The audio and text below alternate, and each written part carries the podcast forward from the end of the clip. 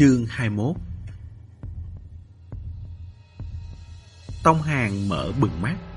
Trong tầm nhìn, đung đưa một cái đầu hói nửa bóng loáng. Sau đó, cái đầu hói ấy ngẩng lên. Khuôn mặt của một người đàn ông trung niên nở nụ cười với hắn. Tỉnh rồi à? Tông Hàng ngây ra nhìn gã. Người đàn ông đó lại cười, Đưa tay vỗ nhẹ lên má hắn. Giọng nói như thể từ bốn phương tám hướng ập tới. Ngốc rồi, Vẫn chưa hoàn hồn phỏng. Xảy ra chuyện gì vậy? Tông hàng nằm thẳng đơ, Nhưng dưới người lại cộm đến gai người.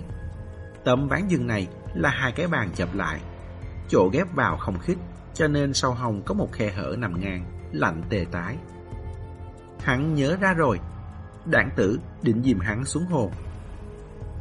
Trong thời khắc cuối cùng của sinh mệnh, Ham muốn cầu sinh của hắn Chợt bùng nổ dữ dội lấy một chọi ba, liêu mạng chống cự.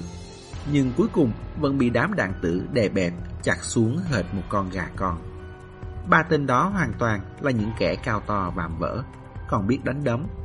Tông hàng bại cũng chẳng mất mặt. Hắn trơ mắt nhìn chúng lấy dây thừng trói gô mình lại như đòn bánh tét, buộc vào khối bê tông thật nặng. Sau cùng, thắt một cái nút chết. Hai tên người Thái nhấc hắn tới mạn thuyền. Lúc chuẩn bị quẳng xuống, đảng tử đi đến, nói mấy câu gì đó với nửa thân trên lờ lửng của hắn. Đại ý là, oan có đầu, nợ có chủ. Chú em, bọn anh làm việc cho người ta. Sau này chú làm ma rồi, phải tìm đúng người mà báo thù, đừng tác quái với bọn anh. Sau đó gã phất tay một cái, tông hàng rơi tùm xuống nước. Giây phút ấy, hắn cũng không biết mình nghĩ gì. Dường như có ngàn vàng tâm tình, ngàn vàng cảm nhận từ sâu trong thân thể bung ra ngoài. Bung mạnh đến nỗi cả người muốn vỡ toàn. Không có không khí, nước hồ lạnh lẽo theo khoang mũi sọc vào cổ họng, tràn vào cơ thể. Cảm giác ấy so với cái chết còn khốn khổ hơn. Tông hàng chìm xuống, thuyền cá nổi trên mặt nước, chỉ còn sót lại mỗi cái đáy đen thui lùi, càng lúc càng xa dần. Chính vào lúc ấy, hắn bỗng thoáng trông thấy một cảnh tượng kinh khủng. Dưới đáy thuyền treo một thứ dài mảnh, trôi nổi trong nước, vừa giống rong tảo, vừa giống rắn nước. Dưới nước vốn đã lạnh lẽo sẵn, cảnh tượng ấy lại khiến quanh người hắn lạnh lẽo hơn. Trên lưng buộc một khối bê tông, hắn nhanh chóng chìm xuống, mặt hướng lên mặt hồ, chẳng khác gì con rùa đen lật ngược. Ý thức dần dần mơ hồ, từng chuỗi bong bóng ùn ụt nổi lên trước mắt. Hắn trông thấy thứ móc dưới đáy thuyền kia kín đáo, lăn xuống một mặt về phía mình. Đó là một người. Trời đã tối, trong phòng bật đèn. Từ bên ngoài vọng vào tiếng nồi niều bát chén, đụng vào nhau lanh canh, và cả hơi khói dầu xào rau. Tông hàng rùng mình. Hắn cảm thấy khi đó ở dưới nước, hắn đã nhìn thấy khuôn mặt của dịch pháp. Cảm giác này ngay sau đó đã được chứng minh không phải là ảo giác. Bởi dịch táp bước vào phòng. Cả người cô vẫn còn đậm nước, có vẻ như cũng chưa định thay đồ. Mái tóc ướt rượt buồn xõa. Dưới đuôi tóc, nước vẫn đang nhỏ giọt. Khuôn mặt lành nhạt bởi một lớp màng nước phản quang mà trong càng cứng cỏi thêm mấy phần. Tông hàng vội vàng chống tay từ trên giường ngồi dậy, nhìn cô ngập tràn cảm kích. Xong, cô chỉ thờ ơ liếc hắn một cái. Cái liếc mắt này lập tức khiến Tông Hàng mất tự nhiên. Rất rõ ràng, cô chẳng qua chỉ cứu hắn về thôi, chứ không có ý định kết bạn với hắn. Cùng lúc đó, một người đàn ông đi qua cánh cửa, nhìn vào trong phòng, nở nụ cười rồi dời bước. Da đầu Tông Hàng hơi tê tê. Lại là tên đàn ông nhìn lén kia. Vậy có nghĩa tên này vốn quen biết dịch táp à? Bản thân còn tự cho mình thông minh, chạy đến nhắc nhở cô. Rõ thật, hắn cảm thấy trên mặt nóng rang. Dịch táp trọ vào tống hàng, nhưng lời lại nói với Trần Hói. Tìm cơ hội sớm đưa đi đi, giữ lại đây phiền phức lắm. Trần hỏi gật đầu. Đúng lúc tôi phải ra ngoài buôn một chuyến lớn. Ngày mai tôi sẽ đi lúc trời chưa sáng, mang cậu ta theo luôn. Có cần tôi đi cùng không? Không cần, cứ như bình thường đi. Tôi xưa nay làm thuốc không dẫn theo ai. Cô đi theo, ngược lại lại khiến người ta sinh nghi. Dịch táp ừ một tiếng. Cẩn thận chút, dù trời chưa sáng, nhưng cậu ta cũng không thể lộ diện, phải che vào. Trần hỏi liếc xéo cô. Còn cần cô phải nhắc à? Cứ ai nói thì Tông Hàng nhìn người đó. Sau một cái nhìn đều cảm thấy mình cò rúm một thêm một chút. Hệt như hàng hóa đợi người ta sắp xếp. Hắn ngần ngừ một hồi lâu mới nhỏ giọng chen vào. Xin lỗi. Dịch táp và Trần Hói cùng đưa mắt nhìn sang hắn. Tông Hàng dè dặt. Tôi có thể gọi điện thoại cho bố mẹ tôi báo một tiếng không? Tôi bị bắt cóc đã mấy ngày. Họ khẳng định là sốt ruột muốn chết. Sức khỏe mẹ tôi không tốt. Tôi sợ bà ấy lo quá độ bệnh. Dịch táp đáp. Không được. Tông Hàng vội vàng ngậm miệng. Dịch táp đi qua, từ trên cao nhìn xuống Tông Hàng. Chuyện của cậu ác hẳn đã kinh động đến đại sứ quán và cảnh sát. Gọi một cú điện thoại, lần theo manh mối mò tới đây, lôi ra được tố sai. Tôi thì không sợ hắn trả thù chắc. Tôi cứu cậu là bởi tôi có thể cứu. Hơn nữa là tiện tay, chứ không phải vì muốn chọc vào tố sai. Điều này không sai, chỉ trách mình không đủ kinh nghiệm sống, suy xét mọi chuyện không chu toàn. Tông Hàng gật đầu lia lịa, muốn để cô biết mình vô cùng biết ơn cô. Cô nói gì cũng sẽ cẩn thận làm theo. Dịch tám thoáng trầm ngâm rồi bảo, thế này nhé. Cô ra hiệu cho Trần Hói, anh đưa cậu ta ra ngoài, thả cậu ta xuống chỗ hoàng vắng nào đó, cố gắng càng vắng càng tốt. Lại nhìn sang Tông Hàng, sau đó thì cậu tự nghĩ cách tìm người giúp đỡ. Trở về thì nói với người ta, cậu cũng không biết đã xảy ra chuyện gì. Bị một nhóm người say rượu trói đi, họ muốn tìm người trả thù, nhưng tìm nhầm người nên đánh cậu một trận rồi ném cậu ở khu vực hoang vắng. Cậu lạc đường lại không biết tiếng nên lang thang bên ngoài, làm chậm trễ thời gian. Những cái khác thì đừng nhắc tới. Tông Hàng ừ một tiếng, chỉ hận không thể thuộc nằm lòng lời cô nói. Trần hỏi liếc cô, vậy cũng được hả? Sao không? Người trở về mà đối phương không đòi tiền chuộc, không phải giết người, không phải bắt cóc tống tiền, khai báo rõ ràng với gia đình và đại sứ quán, cảnh sát cũng dễ làm việc. Sau đấy, chuyện lớn hóa nhỏ, không tìm được kẻ hành hung thì cũng chẳng có gì mà giải quyết. Trần Hói ờ một tiếng, ngừng một chốc, lại biểu môi hất mặt ra ngoài. Ra ngoài tán gẫu mấy câu đi, để cậu ta nghỉ ngơi trước đã. Dịch táp theo Trần hỏi đi tới cạnh chuồng sát. A Long, A Hổ vừa được cho ăn xong, xung quanh lòng toàn mùi thịt tanh nồng. Dịch táp kéo vạt áo ra vắt nước. Nước róc rách nhỏ xuống sàn, phản chiếu cặp mắt to cổ sáng rực của A Long A Hổ. Trần Hói không hỏi cô chuyện sau khi xuống nước. Kinh nghiệm trong quá khứ cho biết, có hỏi cũng chỉ uổng công. Gã khẽ nói với giọng điệu có phần bực bội, không nên cứu cậu ta. Dịch táp hờ hững đáp, cứu cũng đã cứu rồi. Cô tiêu hào sức lực, tâm trạng cũng giảm sút, chẳng muốn nói chuyện, đến cười cũng ngại tốn sức. Trần hỏi ra hiệu về phía góc Tây Nam. Tôi nghe nói Tố Sai buôn hàng trắng, có quan hệ với bên Miến Điện. Sau khi tam giác vàng cũ bị đánh đánh sập, các thế lực buôn ma túy tập trung về những khu vực càng hẻo lánh hơn. Nghe nói trong Miến Điện hình thành một thế lực lớn nhất có quan hệ với Miến Điện, nghĩa là người này không đơn giản, sau lưng có chỗ dựa. Tam giác vàng là khu vực đường núi hiểm trở nằm giữa biên giới ba nước Lào, Thái Lan và Myanmar, nổi tiếng là nơi sản xuất thuốc phiện lớn nhất thế giới. Nhưng kể từ khi Tencent đắc cử tổng thống và thực hiện cải cách ở Myanmar, nhiệm kỳ 2011-2016, thì nơi này đã không còn trồng thuốc phiện nữa, mà trở thành khu du lịch sinh thái. Dịch Táp nói, tôi làm việc cẩn thận lắm, sẽ không lần ra chúng ta đâu. Trần hói thở dài, chỉ sợ ngày nào đó có hậu họa thì phiền. Gã lăn lộn trên con đường này đã nhiều năm, từng thấy quá nhiều cái mông chùi không sạch, về sau bị cắn trả. Càng sống, lá gan càng nhỏ, không muốn đắc tội bất kỳ ai, chuyện vô bổ nào cũng không muốn quản. Dịch táp không muốn tiếp tục chủ đề này. Thật ra, nghe cậu ta nói, ngọn nguồn vẫn là từ tôi mà ra. Dẫu sao cũng đã cứu rồi, anh cứ xem như tôi già cả rồi nên dễ mềm lòng đi. Trần hỏi mắng cô, lại giả bộ đấy. Ở sóng nổi này, gã có thể thần thiết qua lại với dịch táp. Ban đầu đã đưa tới không ít tin đồn.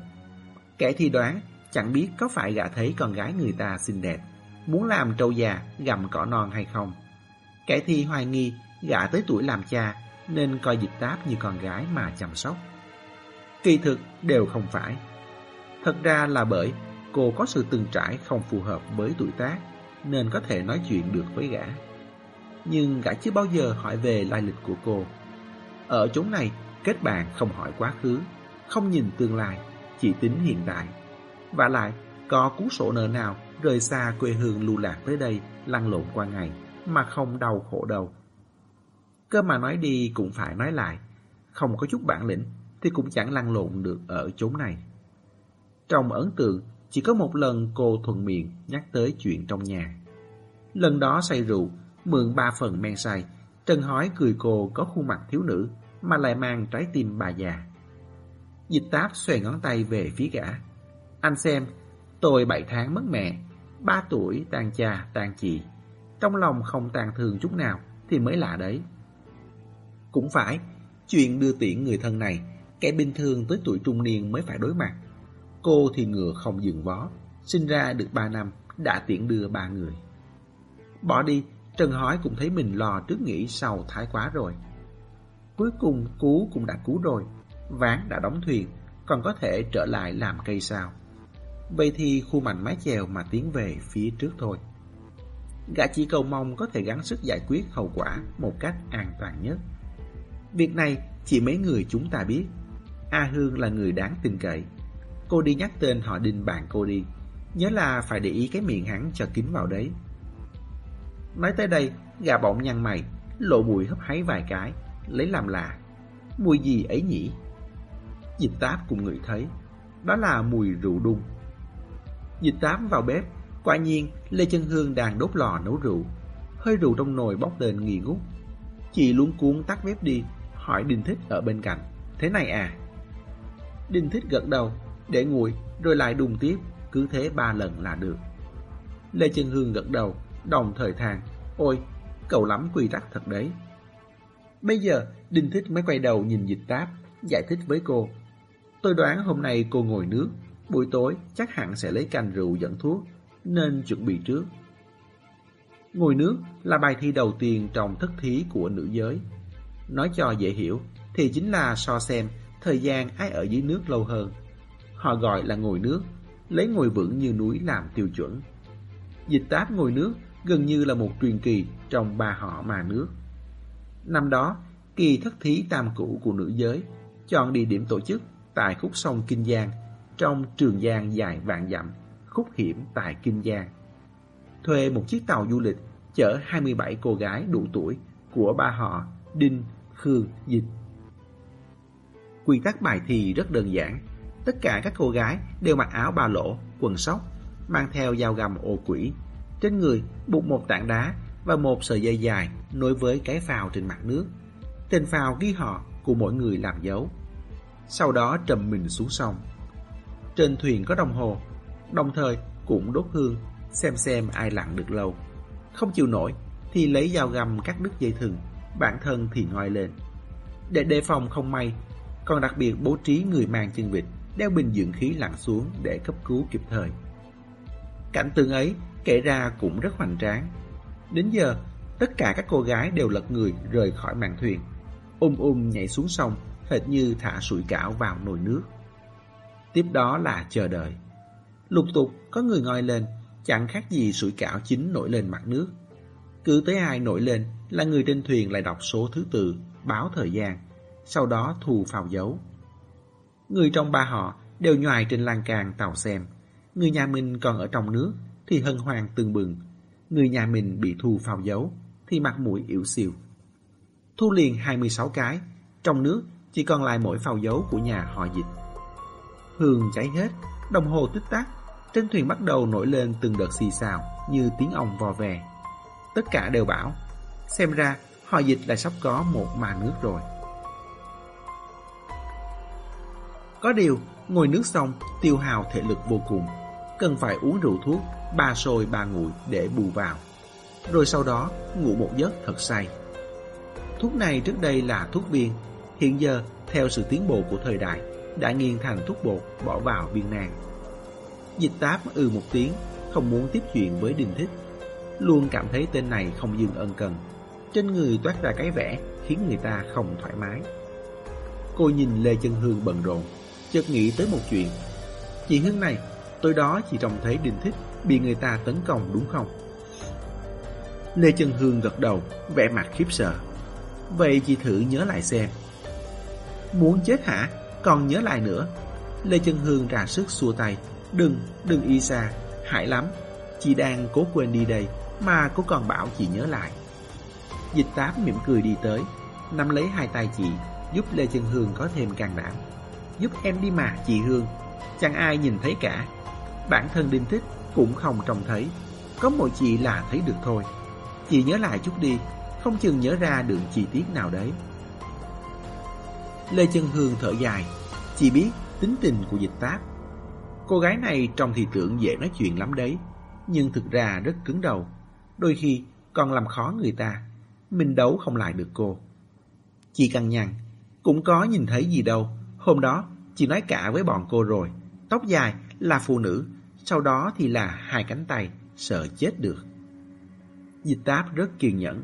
Không vội, chị Hương, chị nhắm mắt lại đi, nghĩ kỹ lại xem. Hôm đó trời đổ mưa nhỏ, Đinh Thích đánh răng trên sân. Chị rửa mâm bát xong, ra ngoài đổ nước. Chị trông thấy gì? Lê trần Hương nhắm mắt, liếu riếu. Thì là cánh tay đấy, chị cũng không thấy mặt. Cậu Đinh cầm bằng chặt đánh răng, đầm xuống mấy nhát. Cô ta cũng không buông tay, dọa tôi sợ rơi cả chậu. Cô ta... Chị đột nhiên ngừng lại, trên mặt thoáng hiện lên vẻ ghê tởm. Dịch táp thoát tim, chị Hương. Lê Chân Hương mở bừng mắt, thoạt tiên rùng mình một cái, sau đó không nhịn nổi, vỗ vỗ lên ngực mình. Ôi chao, cánh tay cô ta hình như từng bị dao cắt, từng vệt từng vệt, nhiều sẹo lắm. Vậy sao? Dịch táp ngoảnh đầu nhìn Đinh Thích. Tối đó, tuy cô không đến gần kiểm tra, nhưng cô nhớ rất rõ. Cánh tay mã Du vô cùng trơn nhẵn, không hề có sẹo.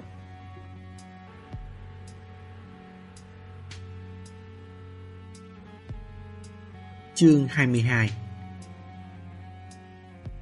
Tông Hàng vẫn chưa ăn gì. Lê Chân Hương nấu tạm cho hắn bát bún. Ăn xong, lại một hồi cò rửa xong nồi bát đũa. Đinh Thích đi qua giúp chị một tay. Dù sao, nhàn rỗi cũng vẫn là nhàn rỗi. Dịch Táp và Trần Hói đều không phải người dễ gần. Trái lại, có mỗi Lê Chân Hương là hiền hòa nhất. Chị lo cho cái cổ của hắn. Thấy đau hoặc ngứa thì cậu phải nói cho ông chủ ngay nhé. Lỡ xảy ra vấn đề gì thì mất mạng chứ chẳng chơi. Đinh Thích thuận miệng đáp quả quyết. Tôi biết rồi, chỗ này cũng nguy hiểm quá. Mới đến hai ngày mà đã nhiều chuyện vậy rồi. Trong lòng Lê Chân Hương dâng lên cảm giác ưu việt của một hộ lâu năm đến trước. Cảm thấy cho hắn biết rõ cũng không ngại. Chị hạ giọng, ngữ điệu mang theo ba phần tự đắc. Sợ gì chứ? Ông chủ tôi lợi hại lắm. Cậu biết không, ông chủ có cái này. Chị ấy lấy tay ra dấu hình khẩu súng.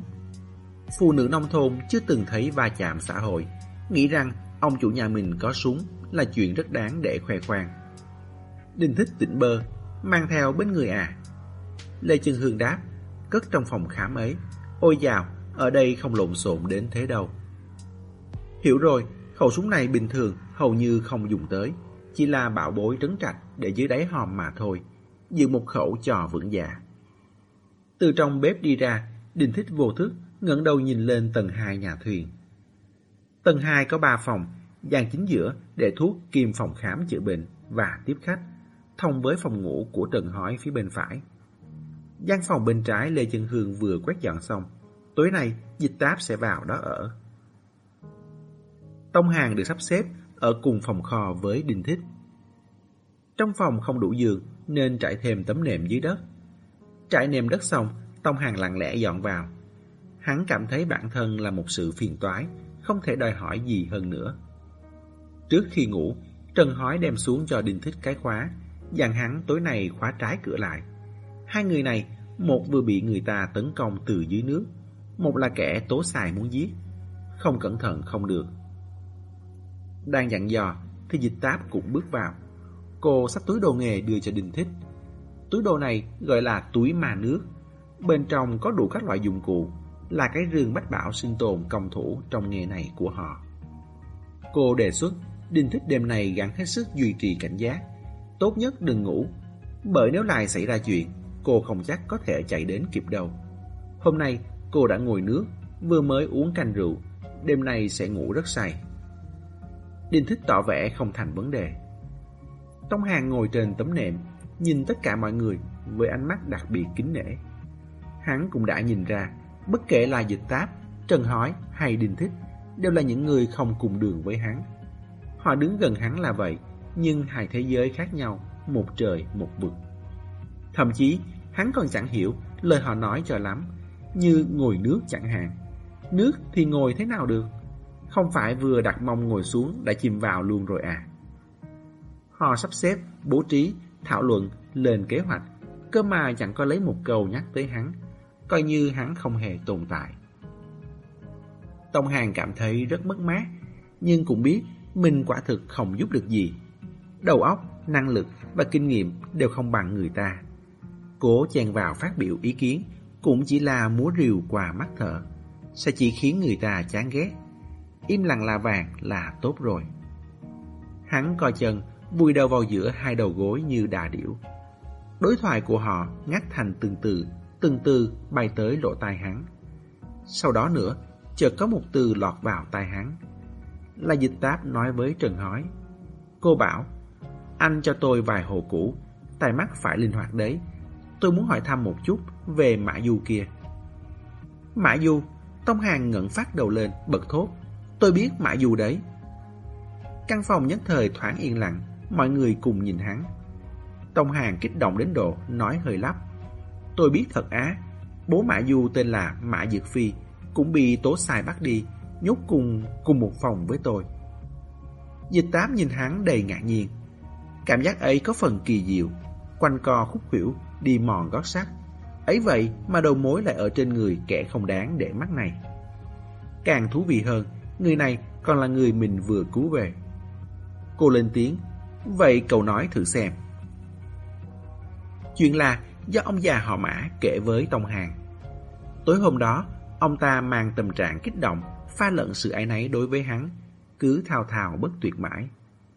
Ông già họ mã chỉ là một lão già bình thường, chẳng có bản lĩnh gì. Trước kia, bẻ khóa mau vào nhà người ta, ngồi tù vài năm. Sau khi ra tù, ông cải tà quy chính, làm thuê lặt vặt sống qua ngày. Vợ ông mất sớm, để lại cho ông đứa con gái tên Mã Du. Ông hờ hững nuôi Mã Du khôn lớn, quan hệ cha con không mặn không nhạt. Lúc Mã Du lên cấp 3 thì lêu lỏng bên ngoài, không thì lên đại học, cũng tính đi làm thuê. Nhưng cô có chí hướng hơn bố nhiều, luôn cảm thấy mình tiền đồ rộng lớn. Cứ sống ở cái huyền nhỏ này mãi thì thật uổng phí. Cô quyết định ra ngoài song sáo. Xong thì xong đi, dân trong huyện ra ngoài làm thuê rất đông. Ông già họ Mã thấy chuyện này cũng bình thường. Ông cũng không sợ Mã Du học thói xấu. Dù sao, Đám bạn bè con bé giao du cũng toàn phường chẳng ra gì. Có xấu nữa cũng chẳng xấu được thêm tới đâu. Xong, ông đã đánh giá thấp sự phức tạp của bên ngoài.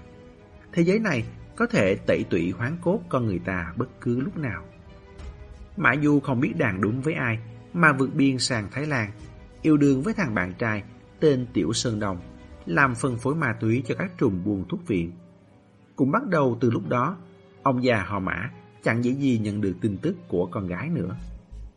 Mấy năm nay, Mã Du theo Tiểu Sơn Đồng không ngừng đội ông trùm, gần như qua tay toàn bộ khu vực Đông Nam Á. Cuối cùng đi theo Tố Sai. Lúc đó, địa bàn của Tố Sai vẫn còn ở chợ đêm. Biến cố phát sinh vào chính khoảng thời gian ấy. Tiểu Sơn Đông muốn làm quả đậm để thu tay, tự biên tự diễn một vở kịch. Thoạt tiên, hắn giả vờ chia tay với Mã Du, đuổi cô đi sau đó trộm một vali hàng của Tố Sai. Giao cho cô mang tới sóng nội dấu, còn mình thì làm như không biết, tiếp tục ra sức làm việc cho Tố Sai. Không những có thể lừa được mà còn ăn được tiền, cũng chẳng gây họa. Tiểu Sơn Đông đã đánh giá thấp trình độ của mình. Tố Sai ép hỏi đe dọa hắn mấy lần. Hắn đã nhận hết toàn bộ, còn khai ra cả Mã Du. Tố Sai trồn sóng Tiểu Sơn Đông, rồi sai tâm phúc của mình, đầu sẹo, dẫn người đến xóm nội lấy hàng, tiền thể giải quyết Mã Du. Chiều tối hôm đó, Mã Du ăn cơm xong, qua cửa sổ nhà thuyền, chợt thấy xa xa có một chiếc thuyền cá nhỏ chạy tới gần. Đầu sẹo đứng trên mũi thuyền, thẳng tắp như cột cờ. Người sắp chết luôn có linh tính. Cô biết toi rồi. Chuyện bại lộ rồi, Tố Sai muốn xuống tay tàn độc. Lợi dụng mấy giây cuối cùng này, cô gọi một cuộc điện thoại cho ông già họ Mã. Lúc ấy, ông già họ Mã đang xem người ta chơi cờ cạnh luống hoa của khu dân cư. Nhìn thấy màn hình hiển thị số máy ở nước ngoài. Ông đoán là Mã Du. Lúc nghe máy, ông còn rất bực dọc, định mắng con gái lại đổi số điện thoại. Ai ngờ đầu dây bên kia vang lên tiếng khóc gần như vợ hòa của Mã Du. Cô nói năng lộn xộn, liếu riếu không rõ. Nói, bố ơi, con sắp chết rồi. Anh sai không cho con sống nữa. Khi ông già họ Mã miễn cưỡng hiểu đường đã xảy ra chuyện gì. Cửa rầm một tiếng bị phá ra. Tiếng la hét thảm thiết của Mã Du như một mảnh thủy tinh sắc nhọn đâm sâu vào óc ông. Sau đó im bặt, không còn âm thanh nào nữa. Cúp máy, ván cờ bên này mới đi xong nước tượng phi điền. Gần đây có người cầm cành hoa treo chọc con chim. Ông già họ mã hoài nghi mình đang nằm mơ. Ông thử gọi lại nhưng không kết nối được. Con gái làm thuê ở bên ngoài, tin tức không thông. Và con gái chết nơi đất khách quê người là hai chuyện mang tính chất hoàn toàn khác nhau. Ông già họ mã ốm một trận nặng suốt mấy tháng trời. Nếm trải nỗi bi thương không ai giúp đỡ của một người đàn ông. Già quá bùa. Ông thường nằm mơ về cú điện thoại ấy của Mã Du. Cha con nhiều năm như vậy, mà đến lúc ấy mới lần đầu tiên cảm nhận được cái gì gọi là máu mủ ruột thịt. Lúc con gái sắp chết, lúc nó bất lực nhất, điện thoại vẫn là gọi cho ông, cầu xin ông che chở. Sau một hồi nước mắt giàn giụa, ông bỗng thông suốt. Bộ xương già này còn sợ gì chứ? Ông già họ Mã đã có một quyết định dũng cảm nhất trong cuộc đời này. Ông phải ra nước ngoài báo thù cho con gái. Cuộc điện thoại ấy của Mã Du đã tiết lộ một số thông tin vụn vặt. Ông chỉ biết đại khái kẻ đó tên là Anh Sai, hang ổ tại chợ đêm, dùng quán cà phê Internet để trá hình. Xóm nội Mã Du ở, phát âm là Ba Gai. Chỉ có bấy nhiêu. Trần hỏi nghe mà liếu cả lưỡi, không nhìn nổi, liền giơ ngón cái lên. Không, không nhìn ra nổi, lão mã này còn là một nhân vật như thế. Lợi hại, ý tưởng tuy có hơi thiếu thực tế, nhưng quyết tâm được vậy cũng thật chỉ có cha ruột mới làm được cho con gái. Tông Hàng cũng hơi thất thần. Lúc gặp ông già họ mã ở sân bay, hắn hoàn toàn không ngờ cái người gầy đét, nghèo kiết sặc mùi con buồn, thậm chí có phần khiến người ta chán ghét. Ấy vậy mà lại có thể ôm quyết tâm một đi không trở lại. Ông già họ mã biết tố sai chắc chắn rất khó đối phó. Ông suy tính cẩn thận, in thông báo tìm người, một là để thu hút sự chú ý của tố sai, hai là để bảo vệ bản thân. Ông ra vẻ mình hoàn toàn không biết Mã Du đang ở đâu, căn bản không biết cô đã chết. Giả bộ bản thân chỉ là một lão già quá bùa đáng thương ra nước ngoài tìm con gái. Như vậy, đối phương sẽ buông lỏng phòng bị, không để ý tới ông. Vừa tới Siem Reap, ông đã đến chợ đêm tìm khắp các ngõ phố. Nơi này tổng cộng có hai quán cà phê Internet, một quán kinh doanh bình thường, một quán đã sập xệ. Ông già họ Mã không hề biết. Trải qua chuyện lần này của Mã Du, Tố Sai phát hiện ra xóm nội Ba Gai là một địa điểm tốt. Hắn xây hàng ổ mới ở bên đó, còn khu chợ đêm đã bị hạ xuống thành một cứ điểm liên lạc nhỏ. Những kẻ trong giữ được để lại ở đây cũng chỉ toàn người mới. Ông mò tới quán kinh doanh bình thường trước, không thu hoạch được gì. Tối hôm sau, ông lại lẻn vào quán thứ hai, lục lọi một hồi, tìm được một ít giấy tờ sổ sách. Tuy đọc không hiểu, nhưng ông vẫn nhét hết vào trong túi đeo. Không chừng những thứ này đều là bằng chứng, tương lai ông phải nộp cho cảnh sát. Đúng vậy, ông chỉ là một lão già Trung Quốc tầm thường, nhưng ông muốn khiến cho Tố xài ngã thật đau. Ai bảo mày không có mắt đồng vào con gái tao. Lúc rời đi, đen đuổi là lại kinh động tới kẻ khác. Ông già họ mã cúi đầu không lưng nói rằng mình đi nhầm đường. Xong hai gã người cam nghe nửa hiểu nửa không, cũng không tin, hung giả, hung dữ đạp ông ngã lăn quay, còn muốn dốc ngược túi ông. Ông già họ mã biết, một khi cái túi bị đổ ra sẽ rất nghiêm trọng. Có kẻ trộm nào lại đi trộm giấy tờ sổ sách chứ? Đang bó tay hết cách, chợt trông thấy Tông Hàng. Dù sao, đến mạng mình ông còn không màng đến nữa là bận lòng tới người khác. Ông ta hạ quyết tâm kéo Tông Hàng xuống nước. Sau khi thoát thân, vì sợ chuyện này mà rước phải phiền phức, ảnh hưởng tới mình hành sự, nên đã tạm tránh phong ba. Ông già họ mã đi suốt đêm rời khỏi Sim Riệp. Ông bắt đầu đi dọc theo hồ Tông Lờ Sáp, tìm đến sóng nổi, nơi cuối cùng Mã Du từng sống. Mọi thứ đều vẫn đang tiến hành theo kế hoạch của ông. Nhưng ông già họ Mã đã dự liệu sai một chuyện. Đó chính là tố sai đó giờ cũng luôn tìm kiếm Mã Du. Tâm niệm dịch táp khẽ động, Mã Du chưa chết sao? Tông Hàng lắc đầu, tôi cũng không biết Mã Du chết hay chưa. Nói chính xác, hôm Mã Du gặp chuyện, không ai nói rõ được rút cuộc đã xảy ra chuyện gì. Ông già họ Mã luôn cảm thấy Mã Du đã bị tố sai, sai người trừ khử. Nhưng ở bên tố sai, câu chuyện lại là một phiên bản khác.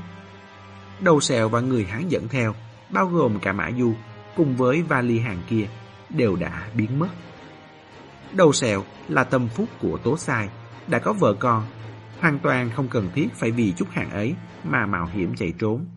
Khả năng duy nhất là con đàn bà đê tiện kia lắm mù mà chứ quỷ, không biết nhờ vào ai mà làm hại bọn đầu sẹo, sau đó ôm hàng bỏ chạy. Tố xài nổi trận lôi đình, cảm thấy mình mất hết mặt mũi. Mất hàng đã đành, còn chết cả cánh tay đắc lực.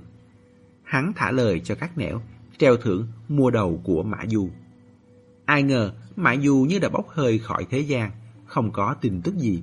Mãi tới khi ông già họ Mã hỏi thăm một mạch, trời trật tới xóm nội Ba Gai. Gặp ai, ông già họ Mã cũng phát thông báo tìm người. Ồn ào như vậy cũng truyền tới tài của Tố Sai. Có điều, Tố Sai là kẻ thần trọng, sợ có trá nên kiên nhẫn quan sát hai ngày rồi mới ra tay bắt người. Tố Sai suy nghĩ rất đơn giản. Hắn tính phao tin ra người, dùng ông già họ Mã ép Mã Du phải mang hàng xuất hiện. Lỡ con ả này lòng già tàn nhẫn, không bận tâm tới tình cha con thì thôi. Xuống đào với thằng già, hắn cũng chẳng thiệt thòi gì. Hai ngày ấy, đàn em đảng tử mà đầu sẹo dẫn vào nghề, đang đến thu nợ ở Sim Riệp, nhận được tin báo. Sự việc cuối cùng cũng có tiến triển. Tuy Mã Du chưa lộ diện, nhưng bố nó đã đưa đến cửa. Anh sai bảo muốn bắt thằng già khai đào. Sau tin báo, còn đính kèm ảnh ông già họ Mã. Tin báo này không phải chỉ gửi cho đảng tử, mà mấy kẻ tầm phúc đều nhận được cả. Đây cũng là mánh khóe lôi kéo lòng người của Tố xài. Anh em tốt, nhìn mà xem, hắn nghĩa khí, giỏi thủ đoạn và kiên trì cỡ nào. Tâm trạng đạn tử rất tốt, mang cả việc này lên bàn rượu, nhắc tới với đám anh em được giữ lại cứ điểm chờ đêm. Còn truyền tay một vòng cho xem hình chụp lão già họ mã, dùng ý rung cây dọa khỉ, cho những kẻ này biết phản bội tố sai sẽ có kết cục gì. Có một tên ngồi cùng tên A Kết, lật đi lật lại tấm ảnh xem một lúc, bỗng thốt lên. Lão già này hình như có một thằng con trai. Chuyện là như vậy đấy. Tông Hàng nói, sau khi gặp tố sai, ông già họ Mã cũng cảm thấy chưa biết chừng Mã Du vẫn còn sống. Ngược lại, sẵn lòng tiếp tục đợi ở đó chờ tin. Tôi nghe cô nói muốn hỏi thăm về Mã Du. Tôi nghĩ chắc không ai biết đầy đủ hơn tôi đâu. Dịch táp cười cười, bụng nghĩ, cái đó cũng chưa chắc. Chỉ ít, ông già họ Mã và Tố Sai đều không biết tin tức hiện giờ của Mã Du.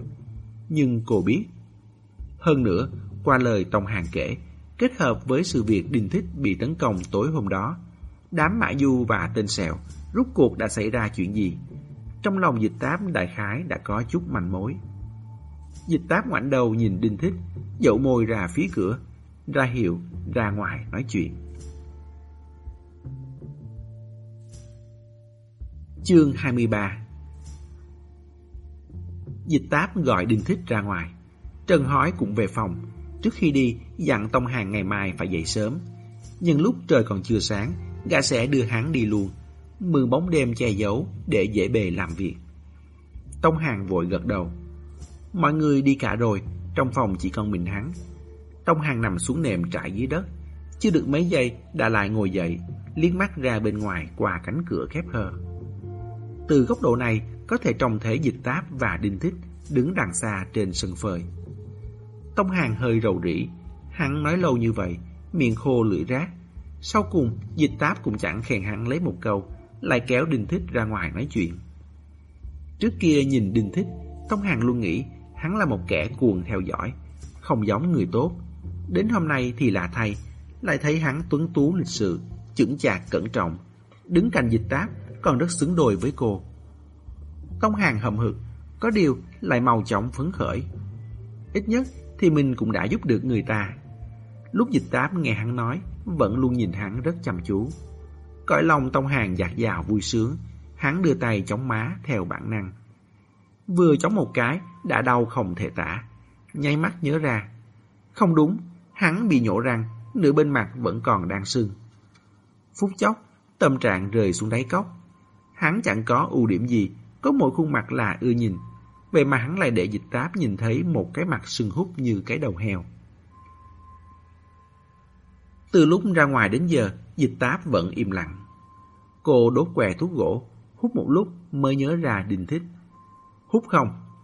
Đinh Thích mỉm cười, không, tôi hút không quen. Dịch táp ừ một tiếng, một mình trầm tư, lát sau chào mày nhắc hắn. Đứng dịch vào đi, đừng để bị lồi xuống lần nữa. Đinh Thích nhìn dưới chân, cách mép nước rất gần.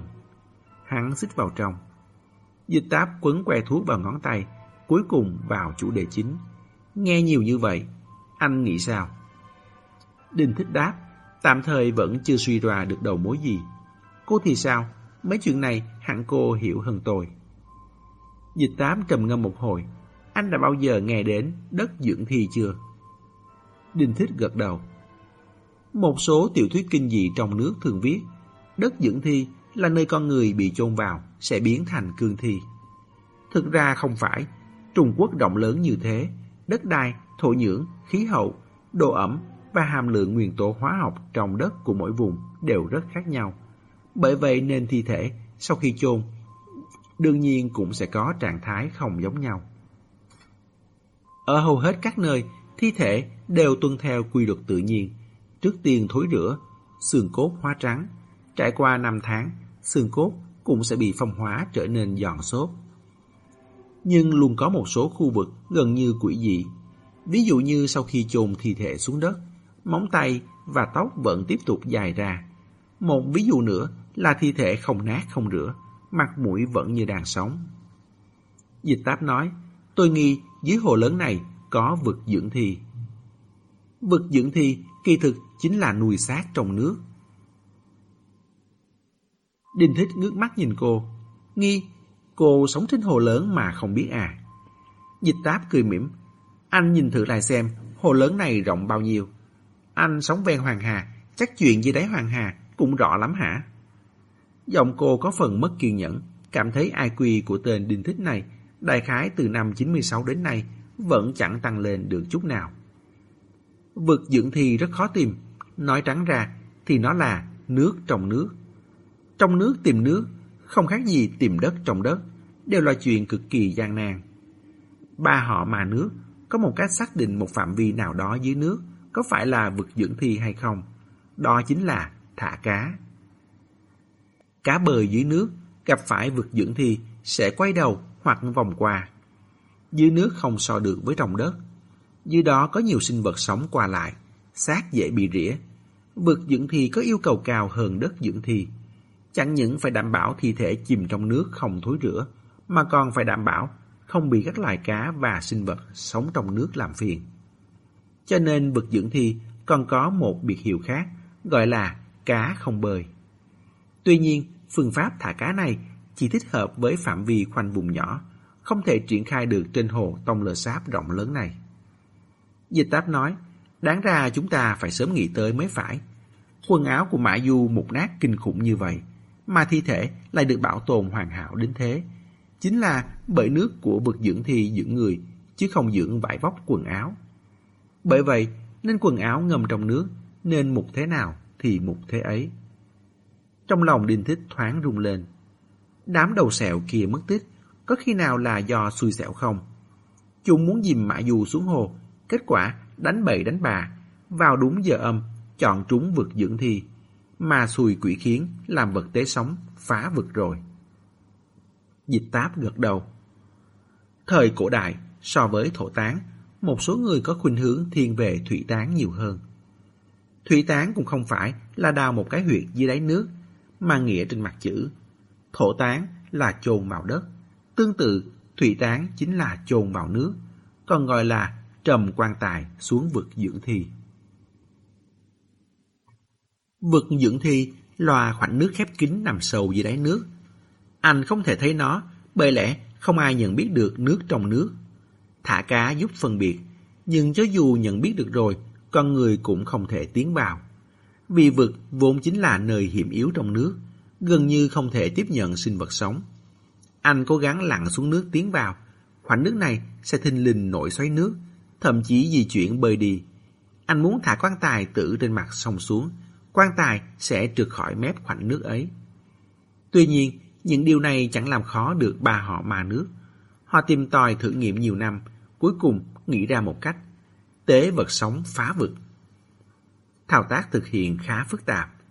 Thời gian phải chọn ngày hoàng đạo thích hợp an nghỉ. Vào giờ âm nửa đêm, gió êm sóng lặng. Trên mặt nước, dùng khung kéo quay thành phạm vi an toàn, tương ứng với vực dưỡng thi. Khung kéo là một dụng cụ bằng gỗ, có rất nhiều chốt khóa. Khi không dùng tới thì gấp lại được. Lúc dùng có thể kéo dài thành khung giá sơ sài, vuông vức. Bốn góc treo chì dùng để cố định. Trên mặt gỗ có các rãnh nối liền và thông nhau. Rót dầu vào rồi châm lửa, sẽ cháy thành khung lửa. Phạm vi mà khung lửa khoanh ra giống như giấy cảnh giới dăng xung quanh hiện trường vụ án. Các thuyền đều phải đậu ngoài khung lửa để tránh nguy hiểm. Sau khi bố trí ổn thỏa, đầu tiên thả vào trong khung lửa một cái bát gốm nung bằng bùn dưới đáy nước. Trong bát, đựng đầy máu người được dùng làm vật tế sống. Khi cái bát trôi đến chính giữa, thì bắn một mũi tên đã bẻ gãy đầu để lật bát cho máu đổ vào nước. Nếu máu loàn ra trong nước như bình thường, thì chứng tỏ chuyện này đã thất bại. Nhưng nếu máu bị hấp thụ, chìm xuống nước, thì đó chính là vực dưỡng thi đã chấp nhận, có thể hạ vực tế sống xuống được rồi. Khi vực tế sống xuống nước, dưới nước sẽ có tiếng rền vàng như sấm. Mặt nước trong giây lát lõm thành một xoáy nước cuồn cuộn. Thời gian sẽ không vượt quá một phút. Người trên thuyền xung quanh phải ngắm chuẩn vị trí ngay khoảnh khắc này. Dùng ván trượt bằng gỗ, thả quan tài chìm đúng vào trong. Thủy tán mới được coi là thành công viên mãn. Ngoài ra, khoảnh nước này dưới đáy nước cũng không cố định vĩnh viễn. Nước xô sóng đẩy, nó sẽ mang theo quan tài bơi đi. Càng chạy càng sâu, càng sâu càng an toàn. Cách hạ quan tài xuống vực dưỡng thi này, dịch táp cũng chỉ là nghe kể lại, chứ chưa thấy bao giờ. Nghe bảo khoảng đầu thời Minh, ba họ ma nước đã lập gia quy, không nhận thủy tán nữa. Thứ nhất là vực dưỡng thi quá khó tìm. Tìm được rồi, chưa biết chừng ngày nào đó lại chạy mất. Thứ hai là các cụ cảm thấy lấy một đổi một, chôn một người, giết một người, quá tàn nhẫn, tổn hại âm đức. Dịch táp nói, chúng ta giả thiết, kế hoạch của đầu sẹo là dìm mã dù xuống hồ. Nhưng đánh lung đánh tung, dưới vị trí độ thuyền lại vừa đúng là một vực dưỡng thì. Đình Thích tiếp lời, trước đó có lẽ bọn chúng đã trà tấn mã du, máu cô ta nhỏ vào hồ trước, sau đó thân thể bị dìm xuống. Vừa vặn chính là trình tự tế sóng phá vực. Vào thời điểm xảy ra, chiếc thuyền kia đậu chính giữa trung tâm. Với uy lực trong nháy mắt của phá vực, Xe nát nghiền vùng một thuyền cá nhỏ chẳng phải chuyện khó khăn gì. Hơn nữa, quá trình rất ngắn ngủi, khôi phục lại yên tĩnh rất nhanh. Dẫu gần đó có người nghe thấy tiếng động chạy tới, cũng chưa chắc đã biết được xảy ra chuyện gì. đình Thích trầm ngâm. Nhưng vấn đề là nếu khi đó Mã Dù chết rồi, thì một người đã chết gần một năm trước, làm sao lại đến tấn công tôi? Người bình thường có thể sẽ tưởng tượng ra là bị dưỡng thành cương thi, hoặc mượn xác hoàng hồn. Nhưng ba họ ma nước qua lại với nước đã hơn một nghìn năm, từng thấy rất nhiều đủ loại tình huống nguy hiểm. Gặp phải chuyện này, ngược lại sẽ không nghĩ theo hướng thần quỷ quái gì. Dịch táp thoáng chần chừ. Anh có nghĩ là người phụ nữ trên tay có sẹo đã tấn công anh có thể cũng không phải là Mã Du không. Nếu từ đầu chí cuối, Mã Du chỉ là một đạo cụ cho cái chết, mượn danh nghĩa để che mắt thì sao? Sau khi tấn công Đinh Thích, có thể người phụ nữ đó chưa đi xa, đồng thời đã nhìn thấy họ thả ô quỷ. Vì để che giấu bản thân, cô ta đã mang Mã Du từ trong vực dưỡng thi ra. Bởi Mã Du cũng là nữ, tóc dài, vóc dáng tương tự cô ta. Cô ta để Mã Du trên bờ sông chỗ rừng đầm lầy than bùn, còn tạo nên những vết thương giống như bị đâm trên lưng Mã Du. Nương theo ấn tượng ban đầu của họ mà khiến họ nhận định Mã Du chính là kẻ tập kích đình thích. Nhưng cô ta đã quên mất những vết sẹo trên cánh tay mình. Chắc nghĩ hiện trường khi đó hỗn loạn, thời gian ngắn ngủi như vậy sẽ chẳng ai bận tâm. Đinh Thích nghe xong mới phát biểu ý kiến. Lý do suy đoán như vậy là gì? Dịch táp ra hiệu về phía ô quỷ đang đứng im như khúc gỗ bên bục cao. Anh còn nhớ không, đêm đó ô quỷ dẫn đường cho chúng ta một khoảng thời gian. Nó tự dưng dừng lại, xoay mòng mòng lung tung trong nước. Lúc ấy không để ý lắm, giờ nghĩ lại rất có khả năng nó đã bị người ta quấy nhiễu. Nhớ ra rồi, giống như gặp quỷ dựng tường.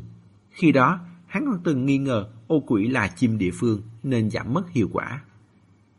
Đinh thích đáp, giả thiết hợp lý đấy, nhưng khó mà cần nhắc được. Dịch táp không cho hắn cơ hội nói hết. Tôi biết. Giả thiết này đi đến cùng là một ngõ cụt. Một là trên cái bằng chải đánh răng đinh thích dùng để tự vệ, đích thực không có máu, nhưng có mùi hồi thối. Hai là ngoài bậc tế ra, vật dưỡng thi không thu nhận vật sống. Nếu nói người phụ nữ kia mang mã du ra khỏi vực dưỡng thi, thì cô ta đã làm thế nào? Nếu đằng sau thực sự có một người phụ nữ như vậy, thì cô ta nhìn sao cũng không giống là người sống. Vì vậy, vấn đề lại quay trở lại bạch xuất phát. Một người chết sao có thể tấn công được Đình Thích? Dịch táp nhức đầu, chỉ có thể nhắc nhở Đình Thích. Mấy ngày này anh để ý chút, đừng chạy lung tung một mình. Tôi luôn cho rằng trên đời này không có chuyện vô duyên vô cớ tấn công người khác. Ở đây nhiều người như vậy, anh thì mới đến ngày đầu tiên. Cô ta không chọn ai khác, lại cứ nhắm trúng anh. Không giống như ngẫu nhiên. Giả dù anh đúng là mục tiêu của cô ta, có lần thứ nhất thì sẽ có lần thứ hai.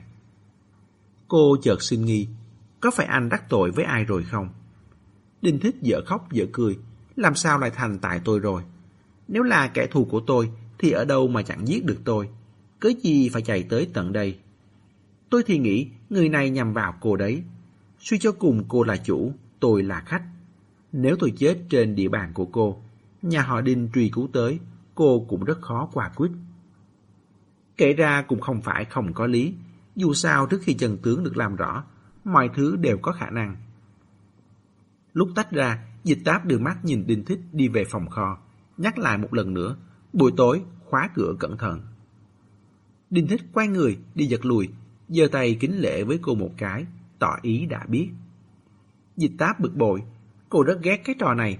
Đại khái là do bên người có quá nhiều loại đàn ông qua lại, nên từ sớm đã nhìn nhạm. Trên đời có quá nhiều người lấy vô vị làm thú vị, lấy cợt nhã làm đùa vui. Cô đi đến bên cầu thang, đang định treo lên, bỗng nghe có giọng nói khè khẽ truyền tới. Isa. Đầu tiên, cô xác định nơi phát ra tiếng nói.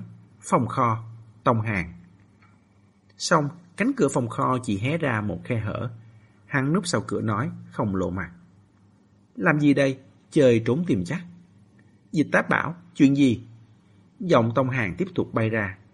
Anh Trần nói với tôi là sớm mai sẽ đi khi trời chưa sáng. Khi đó, phỏng chừng cô còn đang ngủ. Nhưng... Cậu không thể ra ngoài rồi nói à? Tôi sợ có người trông thấy. Dịch táp ngó ra sau nhìn một vòng.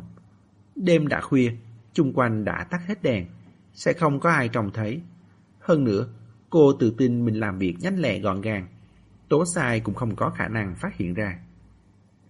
Không sao đâu, ra đi. Tông hàng hơi ngần ngừ, trước mắt trông thấy chiếc mũ đang bằng tre treo trên vách tường. Hắn gỡ xuống che mặt, bấy giờ mới cẩn thận dè dặt bước ra. Dịch táp nhìn hắn tới gần. Cô rất thích cái tính biết mình biết người của hắn. Được cho phép rồi mới đi ra. Còn biết che chắn cẩn thận. ghét nhất lo lại chưa cho phép đã muốn làm là làm, coi tự mình tìm chết là một cá tính. Tông Hàng đến trước mặt cô, gắng sức quay nửa bên mặt không sưng ra, đối diện với cô. Sau đó nói nốt cầu dàn dở. Nhưng cô đã cứu tôi, tôi không thể chưa cảm ơn đã rời đi luôn. Với cả, sau này tôi nên cảm tạ cô thế nào? Ân tình lớn như thế, tặng tiền tặng nhà đều không quá đáng. Dịch táp đáp, không có gì, khách sạn ăn co cũng chẳng mọc chân chạy được. Về sau tôi nhớ đến, sẽ qua đó một chuyến. Tông Hàng gật đầu, vậy để tôi nói với Long Tống một tiếng. Lúc cô nhớ ra, có lẽ tôi cũng về nước rồi. Tôi sẽ để lại cách thức liên lạc của tôi cho Long Tống. Cần tôi giúp gì thì cô cứ gọi cho tôi. Hắn càng nói càng yếu xìu. Dịch táp thì có gì cần hắn giúp chứ? Người ta muốn năng lực có năng lực, muốn sự nghiệp có sự nghiệp, lại còn là xuyên quốc gia. Nói xong chẳng còn từ nào nữa. Tông Hàng lúng túng một lúc, bỗng nắm lấy tay vịn cầu thang. Cô lên đi, tôi giữ cho cô. Dòng điều ấy hệt như lúc mời khách ăn cơm, ra sức đề cử món. Nào nào, cô ăn đi, đừng khách sáo. Tuy nhiên, quan trọng là cái cầu thang đã đóng đinh cố định, căn bản là không cần phải giữ. Dịch táp trèo lên được hai bậc, sự nhớ ra điều gì, cô cúi đầu nhìn hắn. Còn có một việc. Tông Hàng vội ngẩng đầu lên, vẻ mặt rất chăm chú. Chẳng khác gì học sinh tiểu học sắp phải thi cuối kỳ, chuyên tâm lắng nghe trọng tâm ôn tập mà giáo viên vạch ra. Hôm nay ở dưới nước, cậu có nhìn thấy cái gì kỳ quái không? Có, hắn trông thấy một người trèo dưới đáy thuyền, bồng bềnh như rồng biển. Hắn nói tôi nhìn thấy... Nói được một nửa, bỗng hiểu ra, lập tức sửa lời. Không không, tôi không thấy gì hết. Đôi con ngươi dịch táp hơi xoay chuyển. Khóe môi khẽ nhếch lên, nhìn hắn như cười, như không. Tông Hàng chớp mắt luống cuốn. Tôi sẽ không nói với ai đâu, tuyệt đối không nói, thật đấy. Dịch táp mỉm cười, nhìn ra hắn bụng già, quả thực không xảo trá. Được rồi, không thấy gì là tốt rồi. Lúc trèo tới đầu cầu thang, cô cúi đầu nghía một cái. Tông Hàng vẫn đứng nguyên tại chỗ, ngẩng đầu dõi mắt theo. Chợt thấy cô cúi xuống, vừa mừng vừa sợ, vội vẫy tay với cô. Vậy kiểu chào tạm biệt, vậy không ngừng. Mặt vẫn sưng, nhưng nụ cười rất chân thành. Dịch táp gật đầu với hắn xem như đáp lại. Trên thế gian này có kẻ sống trong ánh mặt trời, có người sống dưới bóng tối. Người như Tông Hàng thực sự không nên xuất hiện ở nơi thế này. Diễn biến gì tiếp theo sẽ xảy ra đây? Mời các bạn đón nghe. Đừng quên đăng ký kênh, bật thông báo để được đón nghe sớm nhất. Còn nếu các bạn thấy hay, thì hãy chia sẻ và donate ủng hộ để có kinh phí duy trì việc đọc. Thông tin donate thì có để ở dưới phần miêu tả. Xin cảm ơn các bạn rất nhiều.